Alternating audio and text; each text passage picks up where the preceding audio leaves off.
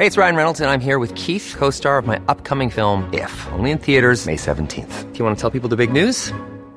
All right, I'll do. Sign up now and you'll get unlimited for $15 a month in six months of Paramount Plus Essential Plan on us. Mintmobile.com slash switch. Upfront payment of $45 equivalent to $15 per month. Unlimited over 40 gigabytes per month. Face lower speeds. Videos at 480p. Active Mint customers by 531.24 get six months of Paramount Plus Essential Plan. Auto renews after six months. Offer ends May 31st, 2024. Separate Paramount Plus registration required. Terms and conditions apply if rated PG. Please take your seats quickly, ladies and gentlemen. Thank you. Hello, ladies and gentlemen. Welcome to Tennis Weekly with Joel and Kim, sponsored by DownloadTennis.com. On today's tour catch up, Matteo Berrettini battles to the title in Stuttgart, Daniil Medvedev gets stunned by Dutch wildcard. and Glasgow is announced as host for this year's Billie Jean King Cup finals.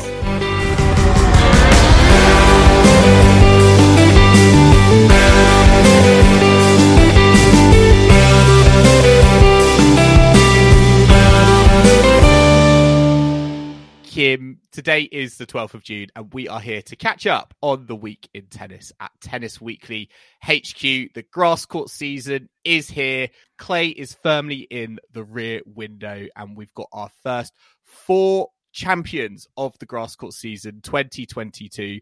So we've got a lot to talk about as usual. We're going to be looking ahead as well. I've got a Par for the Courts for you. So it's all very exciting. And perhaps the most exciting thing of all, at least to us anyway, is that we have moved. We have moved offices or, or metaphorical offices at the very least from Passing Shot HQ to Tennis Weekly HQ. Yeah, just to clarify, we don't have an office space. we record from Got our a virtual bedrooms. office. it's in the cloud. Yeah, um, we are Tennis Weekly now. This is our first catch up as Tennis Weekly. Uh, but nothing else has changed except for our name. We're still very much Joel and Kim. Um, so we hope that you all enjoy and, and are on board with the the rebranding. It's, it's quite exciting. The the cat's out the bag now.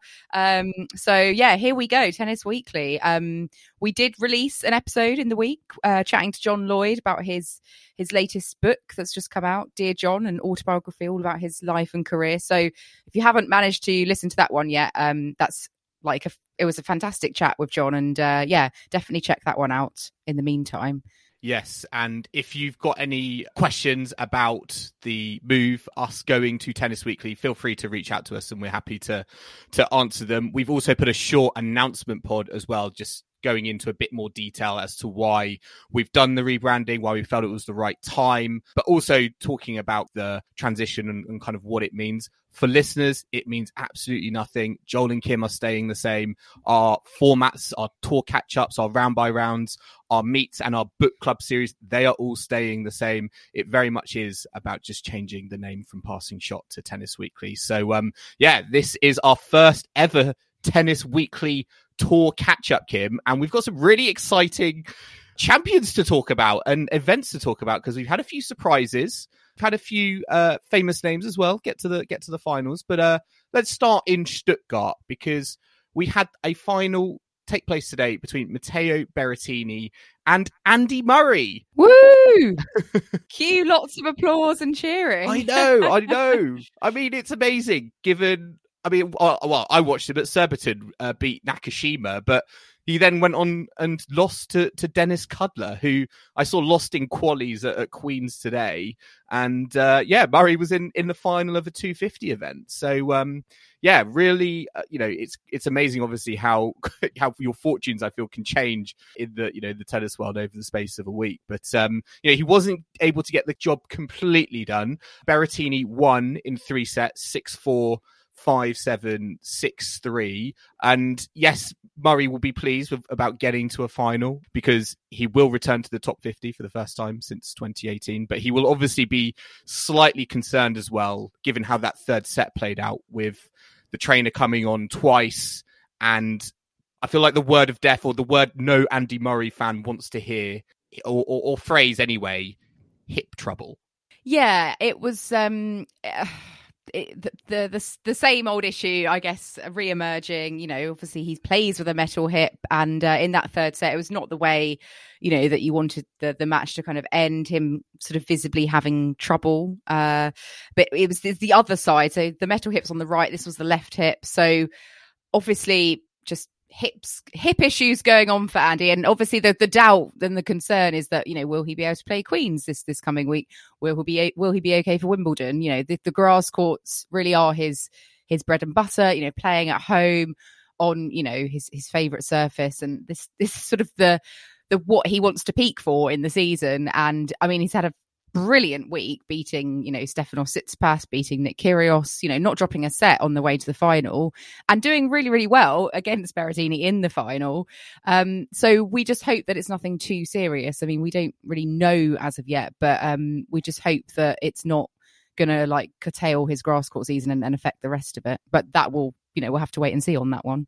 Yeah, because I mean, this caught me a little bit by surprise, if I'm being quite honest, given what happened in in Surbiton the week before. You know, he came up against Tsitsipas, the top seed in the quarterfinals, and I thought, you know, that was going to be as good as it got. But then I sort of remembered Tsitsipas on a grass court is not is uh, as formidable as him on other court surfaces, like on the clay. And again, Murray, as you said, he is just so at home on the grass court. It really kind of works for his game.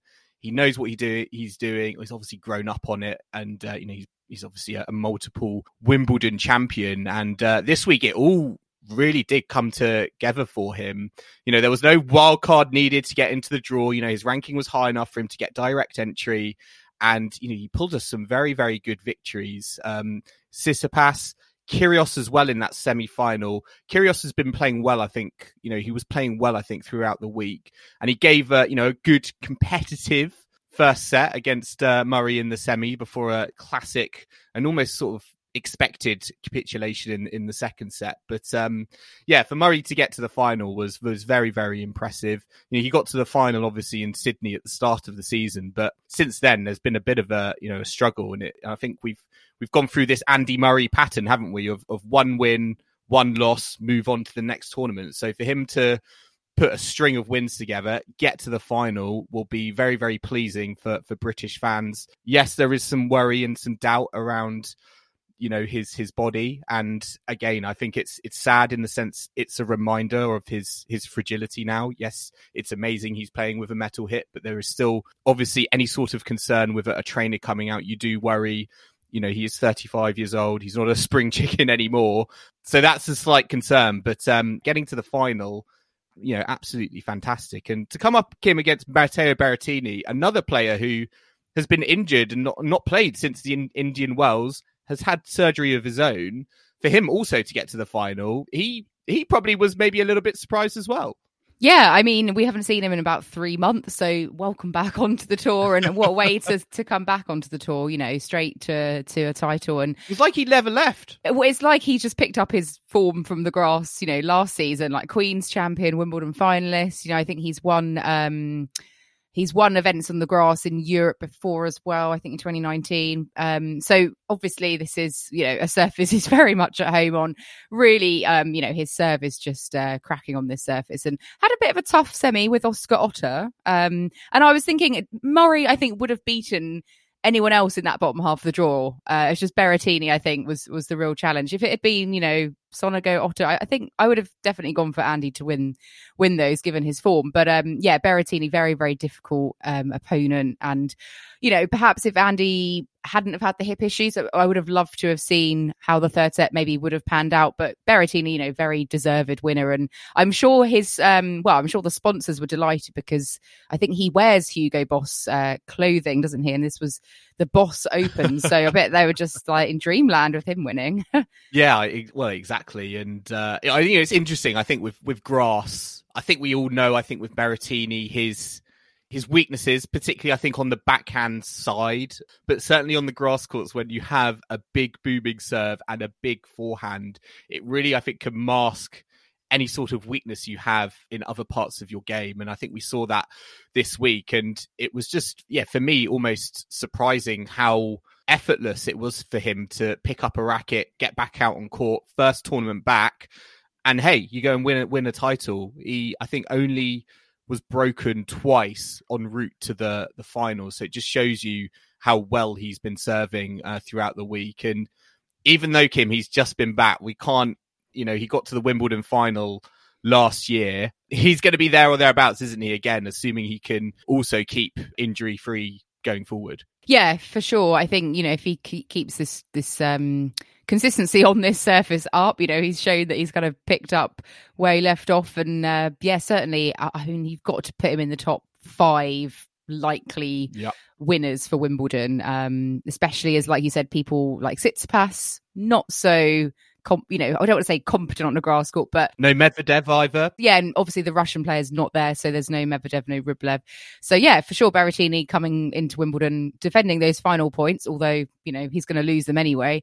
But just based on last year and his performance, yeah, he's definitely got to be up there. And, and perhaps you know, having not played for the last three months, he's a lot fresher than a lot of other people. So um, I mean, obviously Nick Kyrgios as well getting to the semis here. We know he has form on a grass court in the past. He's had some fun wins at Wimbledon. Um, but yeah, bit bits of a um, disappointing incident during his match um, with Andy. You know, he um, obviously he he lost a game due, due to a penalty. You know, sort of his behaviour on the court, but he did kind of come out on social media afterwards to say that he was dealing with racial slurs from the crowd um, and had some really really horrible comments um, so I I would hope that that is being investigated. Um, obviously, if this is what happened, that is completely unacceptable. Um, and yeah, it's just obviously not something that we want to see in tennis or in any sport or in or in life anywhere. So, um, you know, he was kind of saying that was the reason for his retaliation and his behavior in, in this aspect, um, which well, we know his behavior is like that a lot of the time, but you know, it's it's obviously awful that um, this, you know, someone or people in the crowd were potentially saying these things. Yeah, it's uh, you know, it's obviously a, a big shame because I think you know, watching it on TV, I don't think we were really understanding what was going on. So I think you know, Kyrgios coming out and, and say you know saying this, and yes, I think Stuttgart have gone and have announced that there's an, an, inquiry and investigation into it.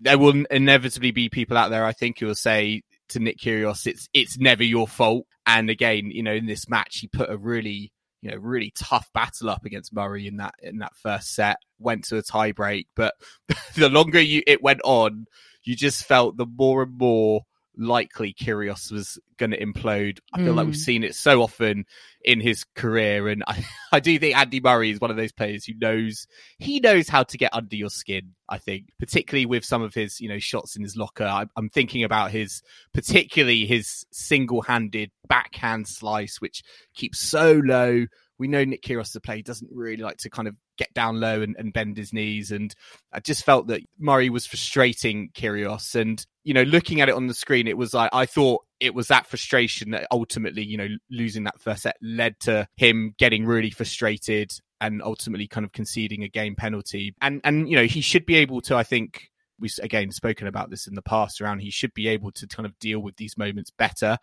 these moments of adversity where, yeah, he's playing really well and he's got a great serve, but you know, he loses the first set and you know that's his his his match done for the day. But certainly, this coming to light around potentially racial slurs from the crowd, I don't feel like this is an adversity that he should be having to overcome. This should just not be existing in the first place. So I hope Stuttgart do look into it and we can get to kind of the bottom of this matter because it's not a nice thing to to hear about. And you know, particularly for tennis, such a global game, you know, we want to make it feel as inclusive as as possible. And um, you know, it's just not nice hearing these sorts of comments come out. So um, yeah, I'll be interested to see how that looks and, and kind of develops. But yeah, for Nick Kyrgios, good tournament getting to the semi-finals, but um, bit disappointing in the way it ended. And let's move across uh, to the Netherlands now from Germany, Joel, because we had uh, the Libema Open take place uh, for the men and the women. Um, I'm saying Libema Open because that's a lot easier to say than Hertogenbosch. Um, Dutch listeners, please let us know. Uh, the S and the hyphen before the apostrophe mm. always really confuses me. I feel like they've deliberately made the tournament name a lot easier to say so we don't have to refer to it by its location. Exactly. Yeah. Let's have de- like really pronounceable, pronounceable. I can't, I can't even say the word pronounceable. I was going to say, let's have tournament sponsors that are easy to pronounce. There we go. right. Where was I? Yeah. Dutch listeners, though, will be absolutely delighted with the result because Dutch wildcard, ranked 205 in the world, Tim van Rijthoven, has uh, had a, the most remarkable week uh, of his career, storming to victory uh, in the in the final today against soon to be world number one as of tomorrow, uh, Daniil Medvedev. Straight set, 6 4 6 1, just over an hour. Um, he's beaten Felix Auger Aliassime this week. He's beaten uh, Taylor Fritz as well. Um, where where has this come from, Joel? You know, Dutch tennis probably would have thought, you know, Botic van der Zandschulp, but not really an awful lot beyond that. And this guy's just come from nowhere and and won a title. I know, Brilliant. It's unbelievable. it's like it's like the Dutch Peter Colt Wimbledon story uh, in real life. Um, you know, he well, in all honesty, you know, he is the first Dutchman to win this event since Sjeng Schalken back in 2003. So it's something that doesn't happen very often, and you don't often hear of wildcards coming into a tournament and then going all the way through to win the title. The fact that he did it against the top three seeds as well, he did not have, an, he absolutely did not have an easy route to the, you know, to the final. And, you know, he would have come in coming into that match, I think, with Medvedev, you know, with lots of confidence, particularly given he beat Auger Aliassime in a last set tiebreak in the semi final. But, you know, you think about the lack of experience this guy has compared to someone like Daniil Medvedev, who's been in a US Open final, who's won a US Open. And this guy, He's not even won a match on the ATP tour. I think he's won one Davis Cup match. Um, I think this is his second main draw ATP event. I mean, it's just it's just amazing. It is genuinely a real fairy tale story, and uh, you know the fact that he wasn't, I think, overcome with any sort of nerves and just played his tennis, particularly in front of his home crowd as well. A little another extra pressure to, to deal with was you know really really impressive. And medvedev although he would have been happy to to get to the final again he just did not have an answer to you know what was on the other side of the net. And um it, you know i'm not saying this is a theme with with daniil medvedev's losses at the moment but you know he had that loss against marin cilic who again played some really inspired tennis and didn't really know what to do. And i you know I was looking at the highlights to this this final. And again Tim van Rijthoven, I thought, played very, very inspired tennis. And again, Medvedev didn't really have an answer. Yeah, and you know we talk about the the inexperience of of Tim Van Tim Van Rijthoven. You know that previous time uh, in an ATP tour level event was back in 2016. So, you know, not even recently. Um, he hasn't even won a challenger event. He's, um, you know, he's incredibly inexperienced, really. Um, and it's just all the more remarkable, really. Um, but because of this win, he he moves actually up almost 100 places in the rankings. He's going to be 106 in the world. You know, he's never played a Grand Slam before now, but I'm hoping that he'll be able to surely to get into Wimbledon. Wimbledon. Will, surely, surely get a wild card. Surely, surely. give him a wild card. I would. Uh, let's hope so. Main draw wild card or quali's wild card? I would give him main draw to be honest. Yeah. Um, I mean, maybe they've already earmarked their their wild cards, but I mean, actually though, he may get in automatically because if you take out Russian players and Belarusian players, thinking he's 106 in the draw uh, in the in the rankings. Well, I don't know. He may he may get in uh, anyway, but we'll have to wait and see.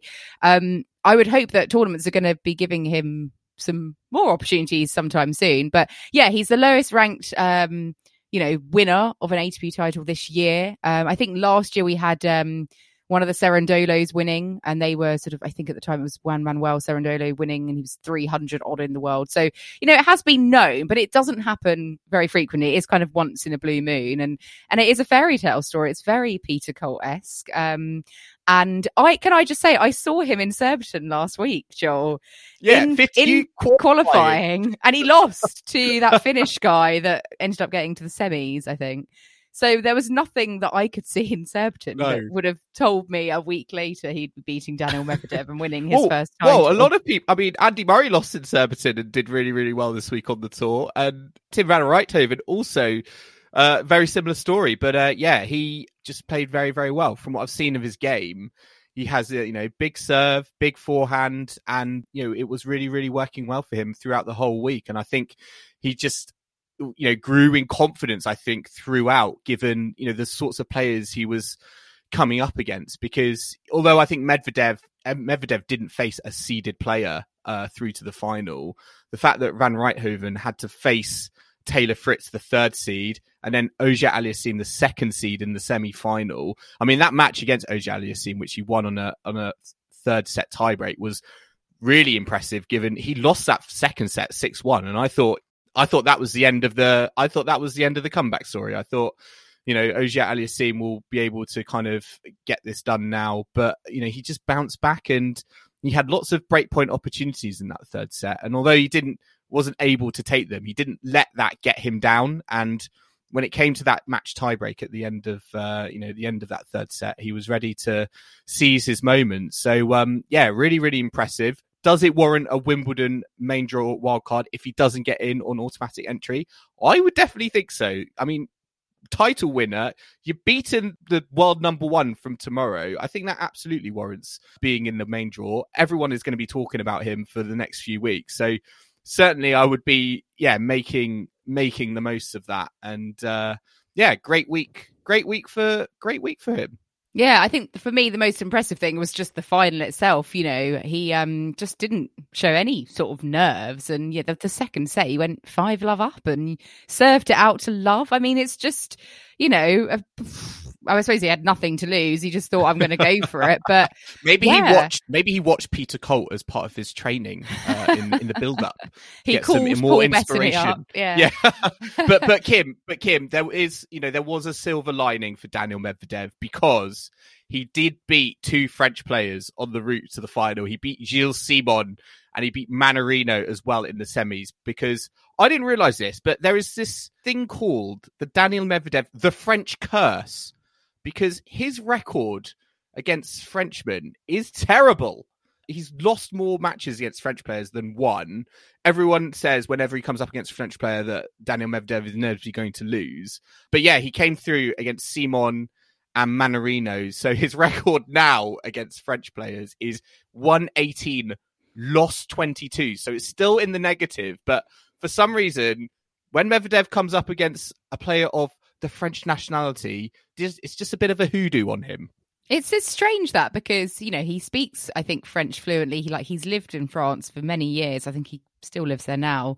So I don't know. Maybe he's just in complete awe of them or something. I mean, they're not even Uh, that highly ranked anymore. I mean, yes, we've got like Gael still knocking about, but No, um, yeah, Hugo but- Gaston. Yeah, Oh, there's not that many. yeah. There's not too many French up at the top, are there anymore? That sort of generation's kind of gone a little bit. Um, but I mean, Medvedev probably won't be too gutted at this result because you know it's although he would obviously have wanted to have won the title. You know, he's still going to be world number one from tomorrow. true. Um, and you know, he's not allowed to play Wimbledon, so it's not like he needs to be fine tuning his grass court game in advance of the Grand Slam, which you know it seems quite. I don't know, strange and ironic. And if we go on to the women's final in at, at the Libema Open, uh, you know, we had two players there who will not be at Wimbledon. We had, you know, Katerina Alexandrova of Russia and Aryna Sabalenka of Belarus. And, um, you know, Alexandrova came out on top in this one, seven, five, six love. Um, and you think fantastic, you know, week for her, you know, picking up, I think, her second career title. But I don't know. it- For me, it's kind of like, oh, but I would have liked to have seen what she could have done at Wimbledon, but we won't, we won't know now, will we? Um, so that's for me, you know, this whole kind of ban on certain players just it does detract a little bit from what they're doing in these warm up events as well. Well, I say warm up events, obviously they're not just warm up events, but I hope you know what I mean. For what? For the Russian players, they're warming up for what, the holiday for two weeks, yeah, yeah. exactly.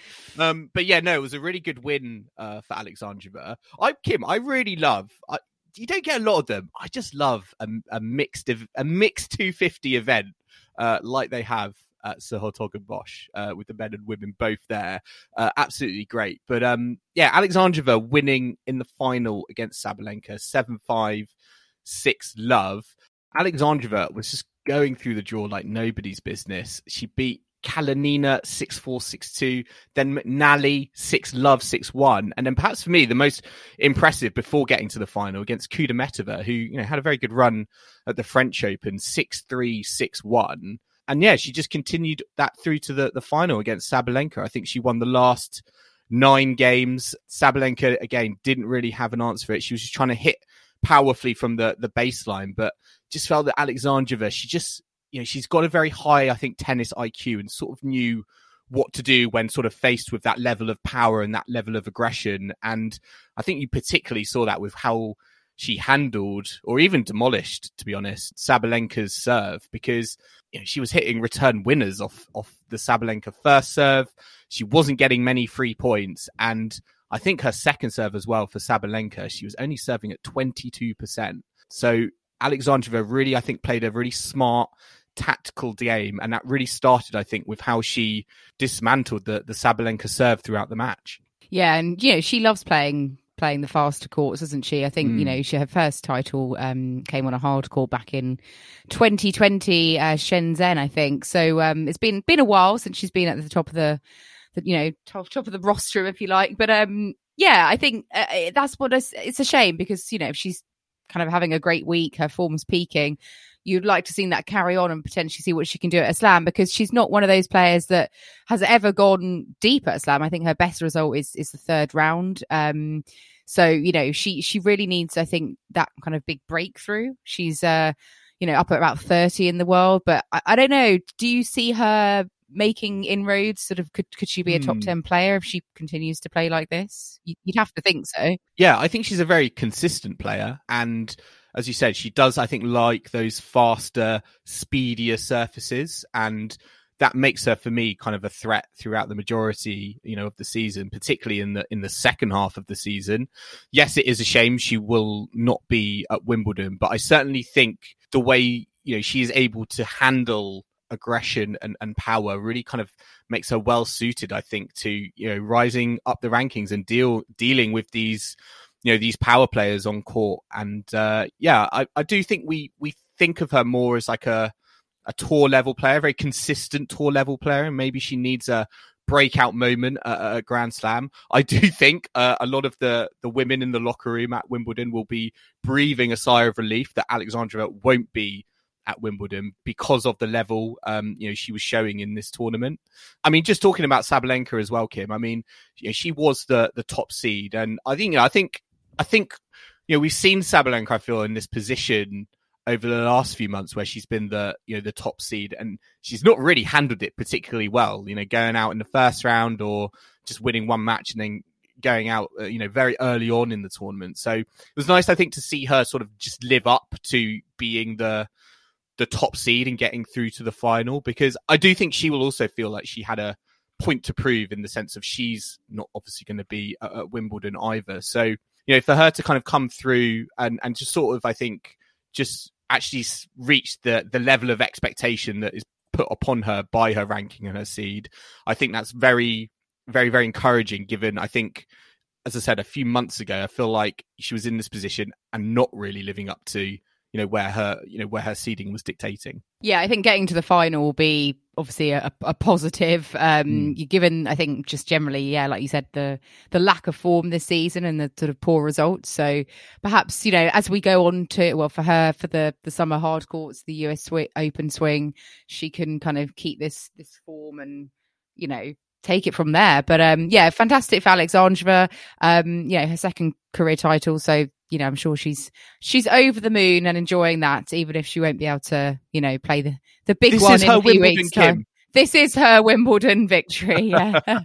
um, let's move on to home soil now, Joel, because we had the Nottingham uh, Open as well. Uh, so we've got this is a WTA event, but also there's an ATP Challenger. Um, which Dan Evans has won. Uh, so great for Dan Evans. I, I didn't know that he would be playing uh, the challenger. I thought, oh, you know, he doesn't need to play challenges anymore. What, you, know, you weren't watching his semi final against Jack Sock? I, I did not, uh, oh. Joel. I was otherwise occupied. But, you know, anyway, I'm glad he's obviously come back. He's won this, you know, tournament before. He's come back, you know, getting some fantastic grass court practice in before Queen. So good on Dan Evans. Uh, you know, nice for him to to claim a, a title on home soil. And yeah, let's hope he can do well at Queen's. Um, but for the ladies, yeah, we had a well, a, an interesting final between Beatriz Haddad Maia of Brazil and uh, Alison Riske of the United States. Now, we very, very much know that Alison Risk is a bit of a grass court specialist. I, I was absolutely grass court legend.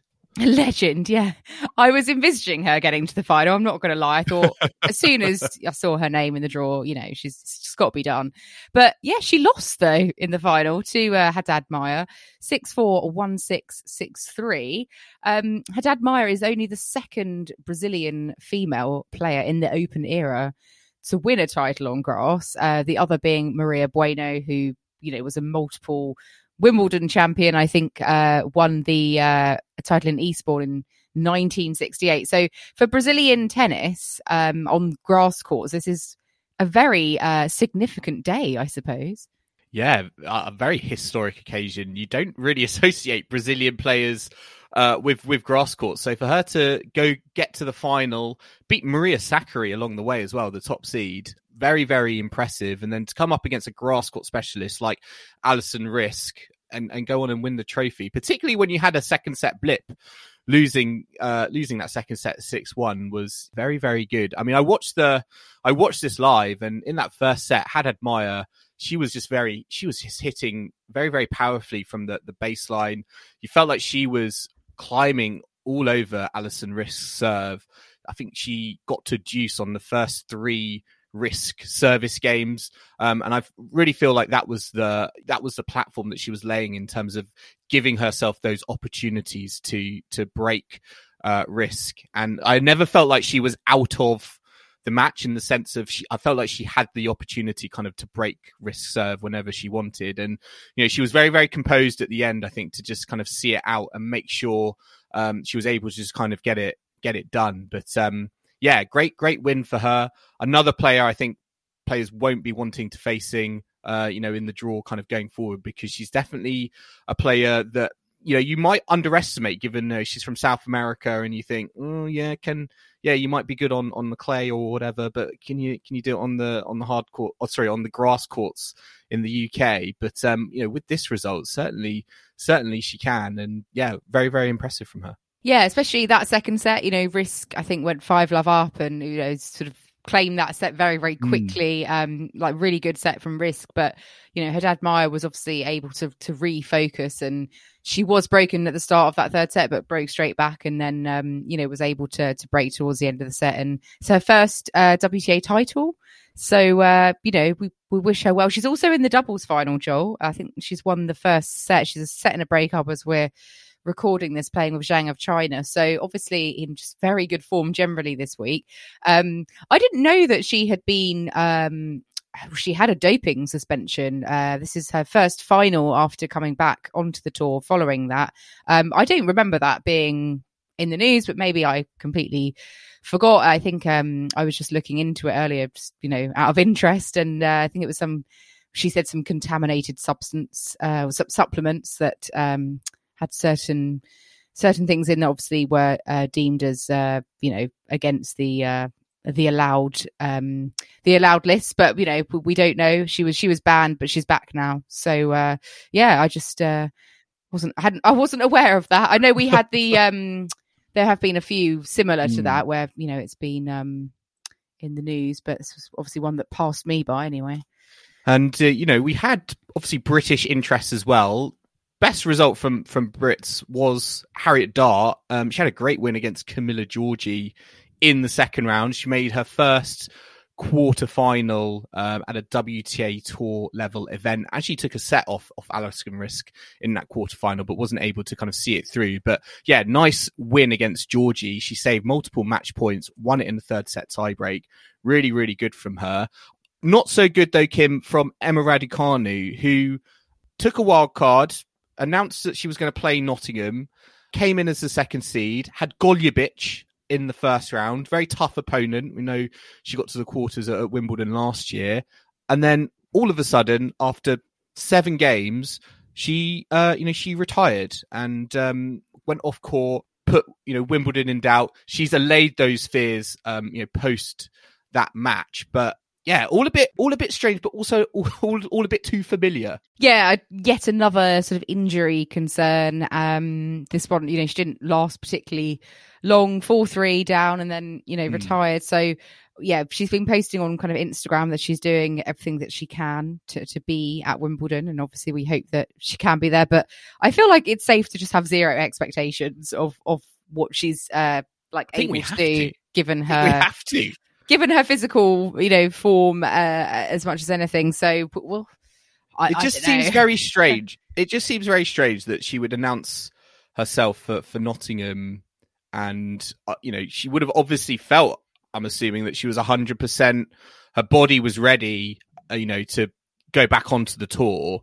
So for all of a sudden, then to you know something to happen to her body in those seven games, just feels very very strange in terms of did that thing happen in that moment, or did she go in knowing she wasn't going to be hundred percent, but there were other things at play. You know, again, people talking about whether she felt the pressure to play from either sponsors or being there for the the British crowd.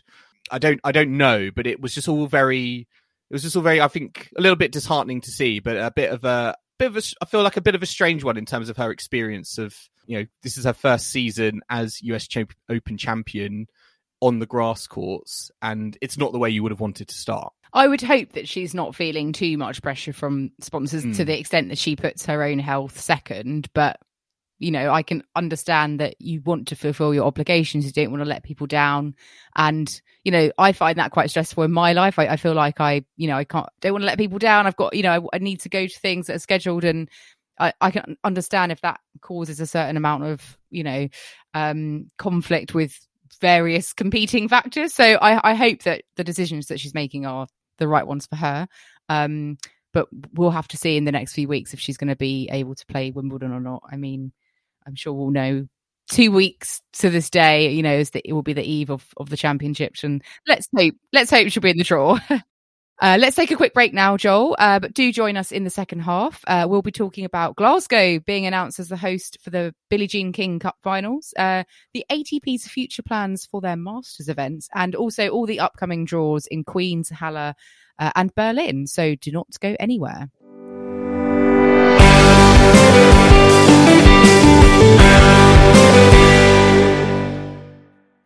Welcome back to Tennis Weekly with Joel and Kim, sponsored by downloadtennis.com. And now we're going to move on to, I think, a par for the courts before we get on to the news and other bits and bobs.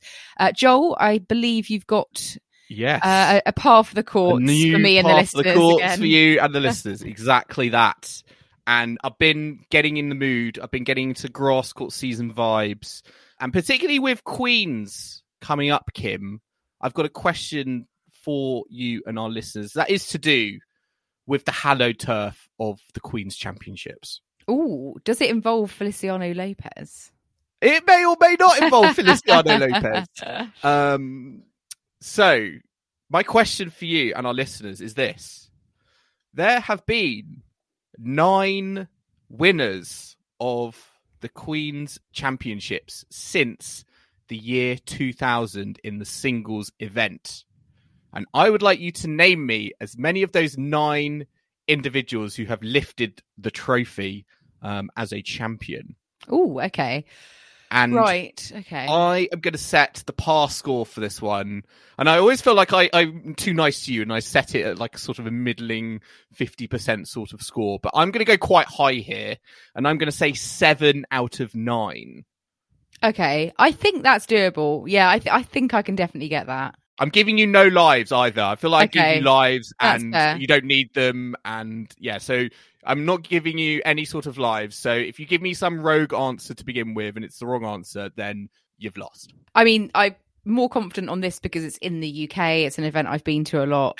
If it was some random tournament, you know, elsewhere, I would be like I less. was, uh, you know, I was considering Surbiton Trophy winners, but I decided against it. Okay, right. Um, so since the year 2000, just to Mhm. clarify. Okay, right. Let's commence. Um, I'm gonna go sort of chronologically, but also maybe not. So anyway, um, let's start with Matteo Berrettini last year. Correct. Yes, defeated Cam Norrie in the final. Um, I've already That's forgotten one. who won the year before that. Although I suppose it would have been cancelled. Um, Feliciano Lopez has definitely won it. I knew I knew he would come up in this. Correct. Yes, he is a two-time champion, one in 2017 and 2019. You are correct. There was no tournament held in 2020. Uh, Rafa Nadal has won it in 2008. Correct. most Yes. enjoyable. Do you, know, do you know who he beat in the final? I do. It's Novak Djokovic. Very something like good. seven five something seven five six four maybe. Anyway. Seven six seven five. Very close. Oh, okay. I remember that first set. Um, I'm sure Djokovic went like four love up potentially. Anyway, right. Um, listeners don't need to know my trying to remember random score lines. Um, Andy Murray has obviously won it several times as well. Correct. Yes, he is on the list. So yeah, he's won it quite a few times. You- just for bonus points, can you name me any of his, his finalists he's beaten? Uh, he beat Tsonga one year. Yes. Uh, I think that was on a Monday final. I think it think. was, yeah, because of rain. Yeah. Um, he's beaten Raonic, maybe. I know that was. Wimbledon final, but maybe it was Queen's final as well. Um, Cilic. yeah, he's beaten. He's beaten James Blake as well. Yeah. So yeah, he's been a few. He's been a few players. There was a player you may have mentioned. Also, might be a might be a former champion. Oh yeah, well Cilic won. Uh, he won that Hmm. awful one with um, Nalbandian. yes. Very good. Very, very judge. good. Yes, Marin Cilic is a correct answer. So I think that is is that five? So it's Berrettini, Lopez, Cilic, Murray, and Nadal. I'm going to go a bit further back now. Andy Roddick, he won it many times. Um, that was when I first started getting into tennis. It was uh, he was pretty much dominating. Correct. Yes, Andy Roddick, a three-time champion. He won three on the bounce: 2003, 2004, 2005. So that's six, Kim. So you need one more for par for the courts. The other player that dominated around that time, I'm sure for a time it was either him or Roddick that was winning it, was was Lleyton Hewitt. Lleyton Hewitt. Yeah, he's also a multiple champion there, I believe. Correct. Yes. Yes. Lleyton Hewitt is right. you have achieved par for the courts. Yeah, he won it also. He won it four times actually. Also three on the bounce. Uh, 2000, 2001, 2002. I was there for one of those fine. He had he had two finals against Tim Henman, and I was there for one of them. Um, when he beat them, when it was all all the branding was all red, and it was the, the Mm, Stella Artois Artois. Yeah. championships. So uh, yeah, so there are there are two players you haven't mentioned. Have you got any other, other any other guesses? Yeah, I, so I've got uh, one I think is right, and I'm not sure about the other player because he did used to play it, but I don't know if he's actually ever won it. Um, I want to say Grigor Dimitrov and Novak Djokovic. One of those is correct. Grigor Dimitrov is right. Yeah. 2014 defeated Feliciano Lopez. The final player that you have not got, and listeners, very well done if you've got this player. This player actually actually is in the main draw for this year's tournament. Won it back in 2010 in an Uh. All American final. Defeated Mardy Fish, Sam Querrey. Sam Querrey, yes, of course, he did win it, didn't yes, he? and he qualified today. So yeah, so Sam Querrey was your final person. So we had Hewitt, Roddick, Nadal, Murray, Querrey, Cilic, Dimitrov, Lopez, and Matteo Berrettini. Oh, I think eight out of nine was pretty decent. Um, and yeah, I'm sure a lot of our British listeners probably did very well on that as well. Um, I'm sure they're not, they won't be as easy as that uh, next time round, will they? But no, I do like a bit of Queens, although a bit annoying. Um, you know, I, I, I normally like to go for qualifying, but they they closed it off to the uh, the general public this year for various. Yeah, we were all ready, Kim. To we had the suntan cream, we had our hats, we were all ready to go for today to go watch some of the final qualifying round, but unfortunately wasn't open to the public, which felt a bit annoying. Yeah, I think. Um, well, I feel I feel like Queens it's has a very exclusive uh, vibe, doesn't it? And uh, I don't think blocking it off for qualifying to the public is particularly helpful. But there we go. Um, let's move on to the passing shot mailbag because we've got a question from Jill via email. Uh, so thanks, Jill, for getting in touch. Um, Jill has asked uh, after Rafa Nadal has lifted his 14th French Open trophy. How would you commemorate the Spaniard's achievements at Roland Garros once he decides to hang up his racket and, and retire? Um, she said, Would you possibly name the trophy after him? Um, would you give a national holiday? Would you rename Philippe Chatrier? Um, so. I mean, mm, good suggestions. Um, Personally, I'm loving the idea of a national holiday, but would that be all over the world, perhaps? no, absolutely not. Well, a Spanish national holiday, Oh, okay. not an international holiday. I think it should be an international holiday. I think, yeah, I think, um, yeah, it's interesting because I almost don't feel like a statue would do him justice. there's already a statue. Is there? oh, um, well, exactly. I well, there you go. So we need something more Hmm. than a statue. and he's got a court. You know, he's got a court named after him in Barcelona. Barcelona. Yeah. Yeah. Um, I was looking at whether they would rename Philippe Chatrier. I mean, that was only named Philippe Chatrier in 2001, so it's only Quite it's only been that for 20 years. It feels kind of quite new. So I feel that be that would be quite tricky. Um, but I don't know. I, I do think I do think it warrants something more, and maybe the maybe the trophy could be named named after him at, at some point. It just you know that's where I feel like his name is most synonymous. Just seeing Rafa Nadal, Rafa Nadal, Rafa Nadal, Rafa Nadal. So I wonder if in the future the Hmm. trophy could have Rafa Nadal inserted into it as its its name because that's what I think what I identify him most synonymously with. Yeah, because it's the Coupe de uh, Musketeers, I think, is the uh, the name of the trophy, but it, it could be renamed something like the Rafa Nadal Coupe de Musketeer, or yeah, or maybe like one of the the boulevards they have on on the site could be like Ruda Ruda Nadal or something. I'm sure there's plenty of things they could do. Um, or maybe like uh, the media center or something could be I- I don't know. They could have other sort of facilities named after him. I think trophy would be um would be s- sort of the most suitable though, actually, or just have another statue. Just have statues all over the place. Um, have and- 14 statues. yeah, and an international fourteen days of of international holiday. we wish, yeah, no, but uh, great question, Jill. I, I hope that they'll do something to commemorate him. Uh, I know they already have, but you know, um, in time. But let maybe he'll win some more. Who who knows? I mean, fourteen is just absolutely bombastic. So uh anyway, um let's discuss some of the news from the last week of tennis, Joel. Um good news for Great Britain and British tennis fans. We've been given the Billie Jean King Cup finals this year. Uh, they will be taking place in Glasgow at the Emirates Arena between the 8th and 13th of November. And because we are hosting, it means that Great Britain uh, get a wild card into the finals, uh, giving us the chance to play them as we we were we were defeated by the Czech Republic uh, in April, meaning you know we weren't going to be at these finals, but obviously now It- we are. bizarre. So Bizarre. it just feels really weird. I mean, to have lost in a like qualifier and then almost like it always feels like we're just sneaking in through the back door. We've just we're been, like- buying our place yeah, we've by buy- hosting bought our way into the final. Yeah, exactly. Um, no, I mean it's all a bit of a, you know, it's all a bit of a. I think a shambles. Not maybe not a shambles as much, but it's certainly been, I think, very tricky to, you know, find a host. Um, you know, it was meant to be Budapest, and there was, you know, a multi-million, you know, dollar contract, and it fell through.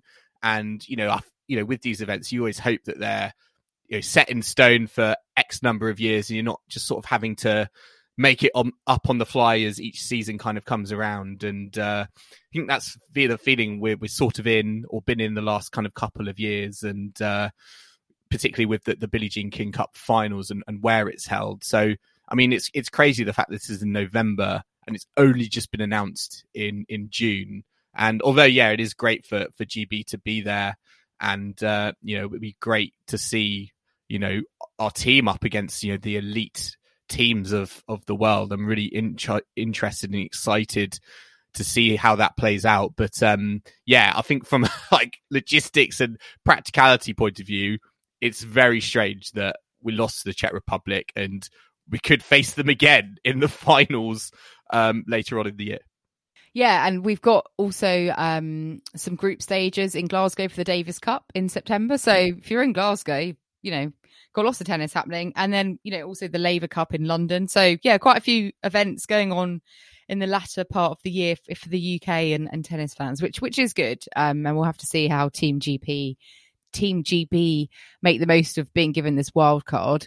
Um, on the news of you know tournaments and uh, locations and timeframes as well. We've got the ATP who announced this year that uh, some of the Masters 1000 events, uh, Madrid, Rome, and Shanghai, uh, from next year will become longer events. So they will become similar to Miami and Indian Wells, and they will be extended um, in terms of the the time frame. So I think instead of uh, eight day events, there'll be twelve day events, and they'll have larger draws. Um, so that's going to happen from next year for those three events, and then from 2025, the uh, Cincinnati and the Canadian uh, Open, which alternates between Montreal and Toronto, uh, that will also um, also increase to become longer, larger events. Um, what do you make of what do you make of this decision? Do you think it's a a good one? Make more of the more of a more of an event of, of these masters, make them a bit more significant, uh, have more players there able Yeah. to, to play and participate. do you know I, I understand i understand it in some parts of the year certainly i felt with with madrid and rome i think that's a smart move um, because it did feel very compacted. Um, you know whenever they they are played you know back to back over the last you know however many seasons it's been.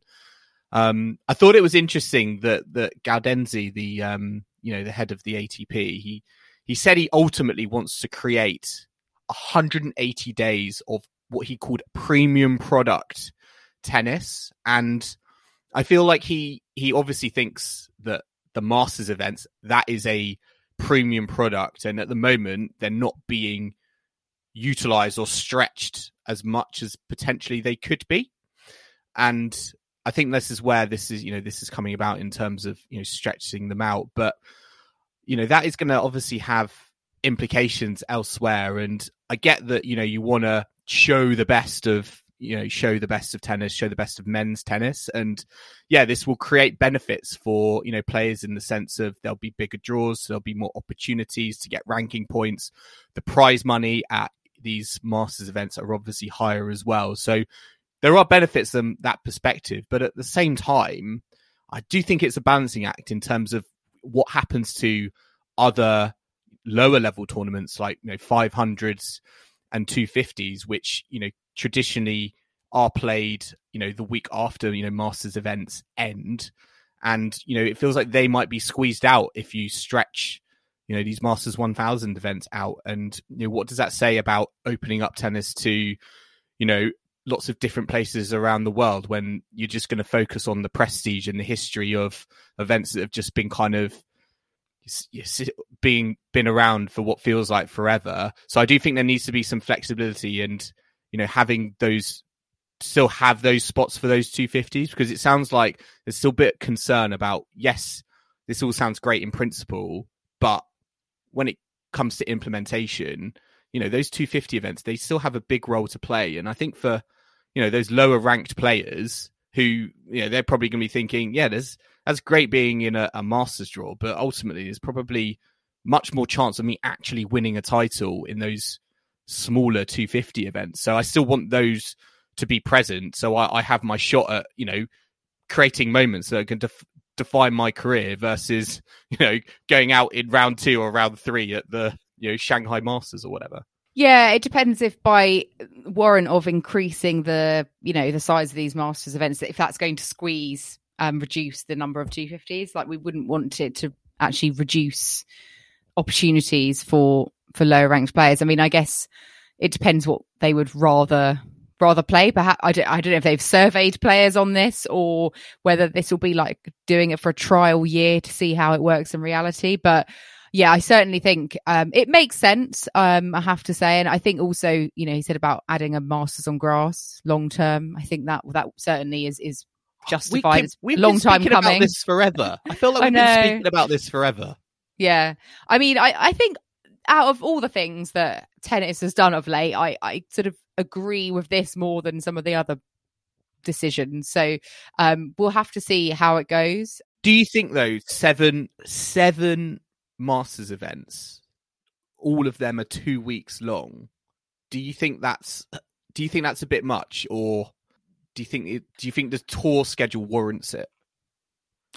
I think they just want, I guess they want more tournaments where all the top players are going to be there. Because even with some of the week, you know, some of the masters that we see now, like some top players do withdraw, but I guess if if they're going to be over a longer period of time. They for the early rounds they get that rest day, but then if the draw is bigger, they don't. They have to play one extra match than normal. So, is it really going to be that much of a difference? Is it really going to be that much more premium than we have already? I don't know. Um, I guess that Monte Carlo is not going to become a big one. They just wouldn't have the capacity. It's a very small site. So I guess that has to remain as a small one. I hope they don't get rid of that because I'd, I'd, be gutted if they got rid of the Monte Carlo Masters. So as long as they don't fiddle around with that one, I'm I'm down with the rest of the plan. um, but perhaps Queens will become a Masters. Uh, let's you know where where would they have this this Masters on on grass? Perhaps Queens will be putting their name forward. Although again, that is a very it is quite a small site, so perhaps they they wouldn't fit the bill. Um, let's look ahead at Queens though, because we've got that coming up. Uh, starting tomorrow for the main draw action. Casper Ruud uh, is the top seed, so he'll be starting out on the clay after his French Open final. Um, obviously, Andy Murray hopefully will be in the draw, and if he if he is playing, he would open up against Sonego. Dan Evans has got a tough tough first round with Matteo Berrettini. And also, uh, yeah, Norrie has got former champion Dimitrov first round. So not easy for British players. Broady's got Cilic, who obviously was playing very well at the uh, French as well. Jack Draper's up against Taylor Fritz. Um, Ryan Peniston's got Ruud. I think that's winnable. Well, given yeah, given what we saw Draper do last year, you know, beating Sinner and and uh, going going a few rounds deep, certainly i think um i think a lot of, i mean all i think all of these matches are technically winnable for the british players and let's hope we do get some wins out of them. Yeah i'm also looking forward to frances tiafoe versus stan wawrinka in the first round. I think that could be quite a quite a fun match but um yeah it's an interesting draw. I think berrettini given what he's done in in stuttgart will be and, and also obviously as defending champion as well, I think will be one of the favourites for it. It'll be interesting to see how Ruud adapts. I think from clay to grass. Um, you know, Ryan Peniston, you know, watched in in Surbiton, made the semi-finals. Um, sorry, made the quarterfinals. Has had you know pretty good grass court. Um, has got pretty had pretty good grass court. Uh, has had pretty good grass court results over the last few weeks. So um, yeah, I think that would be a nice little tester for uh, for Casper Ruud. Um, Marin Cilic, yeah, I, I, think he could be a, uh, an interesting one to watch given his previous form. Um, you know, as a as a previous winner at Queens. I mean, Kim, just on previous winners, there is no Feliciano Lopez in the draw. Um, he lost in qualifying today. Uh, against Ruusuvuori in a final set tiebreak. I mean, I was a bit surprised that as a former champion, he did not get a wild card into this event. I felt that was a bit unfair on him not to get that. I think that was such a grave injustice that he he was not automatically given a wild card into the main draw. Um, yeah, I you know it's a shame. Obviously, he wasn't able to qualify. Um, earlier this week, I think he was out in Stuttgart or the Netherlands, and he lost to Bonsai Bonzi. Um, straight set. So I guess I guess there's not really much form to go on for him at the moment to justify a main draw wild card. But given the fact that he's, you know, a two time former champion and you, you know, loves the the grass of queens normally, um, it is a shame. I wonder if maybe he'll come through as a, a potential lucky loser. I don't know. Um, but maybe he could least replace Andy he could Murray. replace Andy Murray. Yeah, maybe. yeah. Yeah. Perhaps. I do enjoy seeing Andy Murray having a special exemption next to him on the draw seat as opposed to WC, uh, which I feel like we've got used to over the last few months. So, uh, yeah, that, that's that, that's nice to see. But um, yeah, it's a it's a really nice draw. Lots of familiar names and, and big players as well. Yeah, I'm looking forward to seeing how all the Brits get on. We also have Halle, the ATP 500 event in Germany, Ugo Humbert is the defending champion who is in the draw. We also have the top seed Daniil Medvedev, all the familiar faces, Stefanos Tsitsipas, Rublev's there, Hubert Hurkacz. Yeah, it's uh again a very it's a relatively stacked draw, I'd say. Quite a few top ten players there. I feel there's quite a few players there who we won't be unfortunately seeing um, at Wimbledon. But um, yeah, where have you where have you got your eyes on on on this in the draw? Oh, uh, I think Kyrgios has got a decent draw actually. Um, he, he would have Tsitsipas second round, but I think Kyrgios could uh, could beat him there. And uh, I mean, Oscar Otte had a great week. You know, just just gone making the semi-finals in, in Stuttgart. So, and you know, obviously home soil in Germany, and we saw what he did against Andy Murray at Wimbledon last year. So, uh, but I wouldn't be surprised if we had someone like Basilashvili come through and Mm. and do well. I mean, I know he didn't this week, but he's sort of one of those players that can put a, a good week together. You wouldn't want to be a tennis ball in a match between Basilashvili and Rublev. I feel. No, no.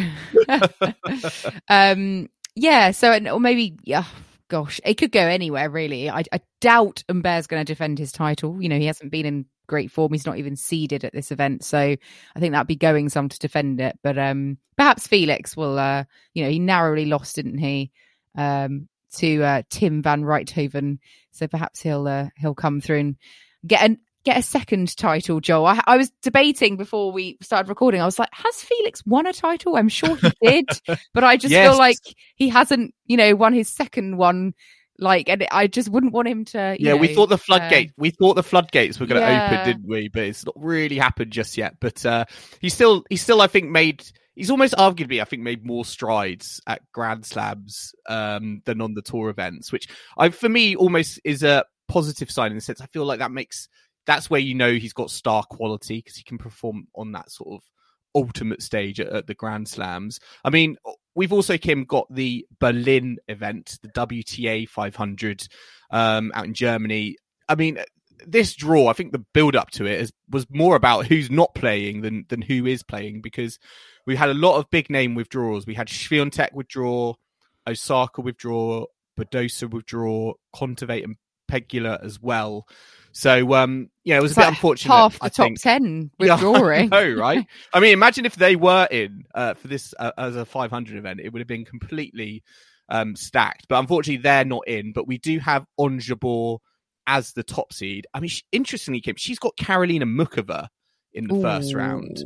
That feels very, very tough. I know. I think the last we saw of Muchova was quite sad. We saw her, I think, what was it, retire? I think to Anisimova um, at the French Open. So it's glad um, to see her be ready for the, the grass court season. But yeah, that's a tough opener, I think, for Jabeur. Yeah, and Sam Samsonova is the defending champion. I, I remember last year when she sort of won Mm. this kind of from nowhere, and you know she's become a bit more of a, a regular feature on the tour now. We know we know what she's she's all about, but um, yeah, she'll be hoping to potentially defend her title. Yeah, looking at the draw, there's lots of players here that will not be at Wimbledon. You know, Alexandrova, Kudermetova. Kudermetova's got Sabalenka first round. See, that's that could go either way from from the word go, but um yeah, Coco Gauff also in action here. So transitioning onto the grass after the French Open final. Be interesting to see what what she can do. Um, you know, first first time on grass this this season. Um, and Karolina Pliskova as well. You know, Wimbledon finalist from last year. Fully expect her to. Uh, well, I mean, she's got Kanepi first round. I mean, that could. Well, that can go anyway. Well, really, I, if that was at a Grand Slam, I would have backed Kanepi. But Kanepi, yeah. on, on the tour, I'm backing Pliskova in that one. Yeah, I wouldn't want to be making any bets on on this uh, this event. I have to say, um, but we've also got the WTA 250 in Birmingham as well. Um, so for for British fans uh, who are may- maybe going to Birmingham, uh, you've got top seed Jelena Ostapenko and second seed Simona Halep. So yeah, and obviously the likes of Alison Riske, Camila Giorgi, Sorana Cirstea, Kvitova, uh, Zhang Shuai. Haddad Maia. Had Had admire admire. Kvitova Yeah. first round. Ooh, that's That a is not uh yeah, that's not an easy one, is it, for Kvitova? Um, yeah, nice also to yeah to have Simona Halep there, Wimbledon champion Mm. uh, in Birmingham. Great to see. Um, but yeah, I think she's in the harder half of the draw. She's got Alison Riske also in this half. Camila Giorgi, Hadadmire, Kvitova. Feel like yeah, this half is a little bit tougher than the, the top half, which has quite a few qualifiers. Um, Ostapenko, I don't know what to expect.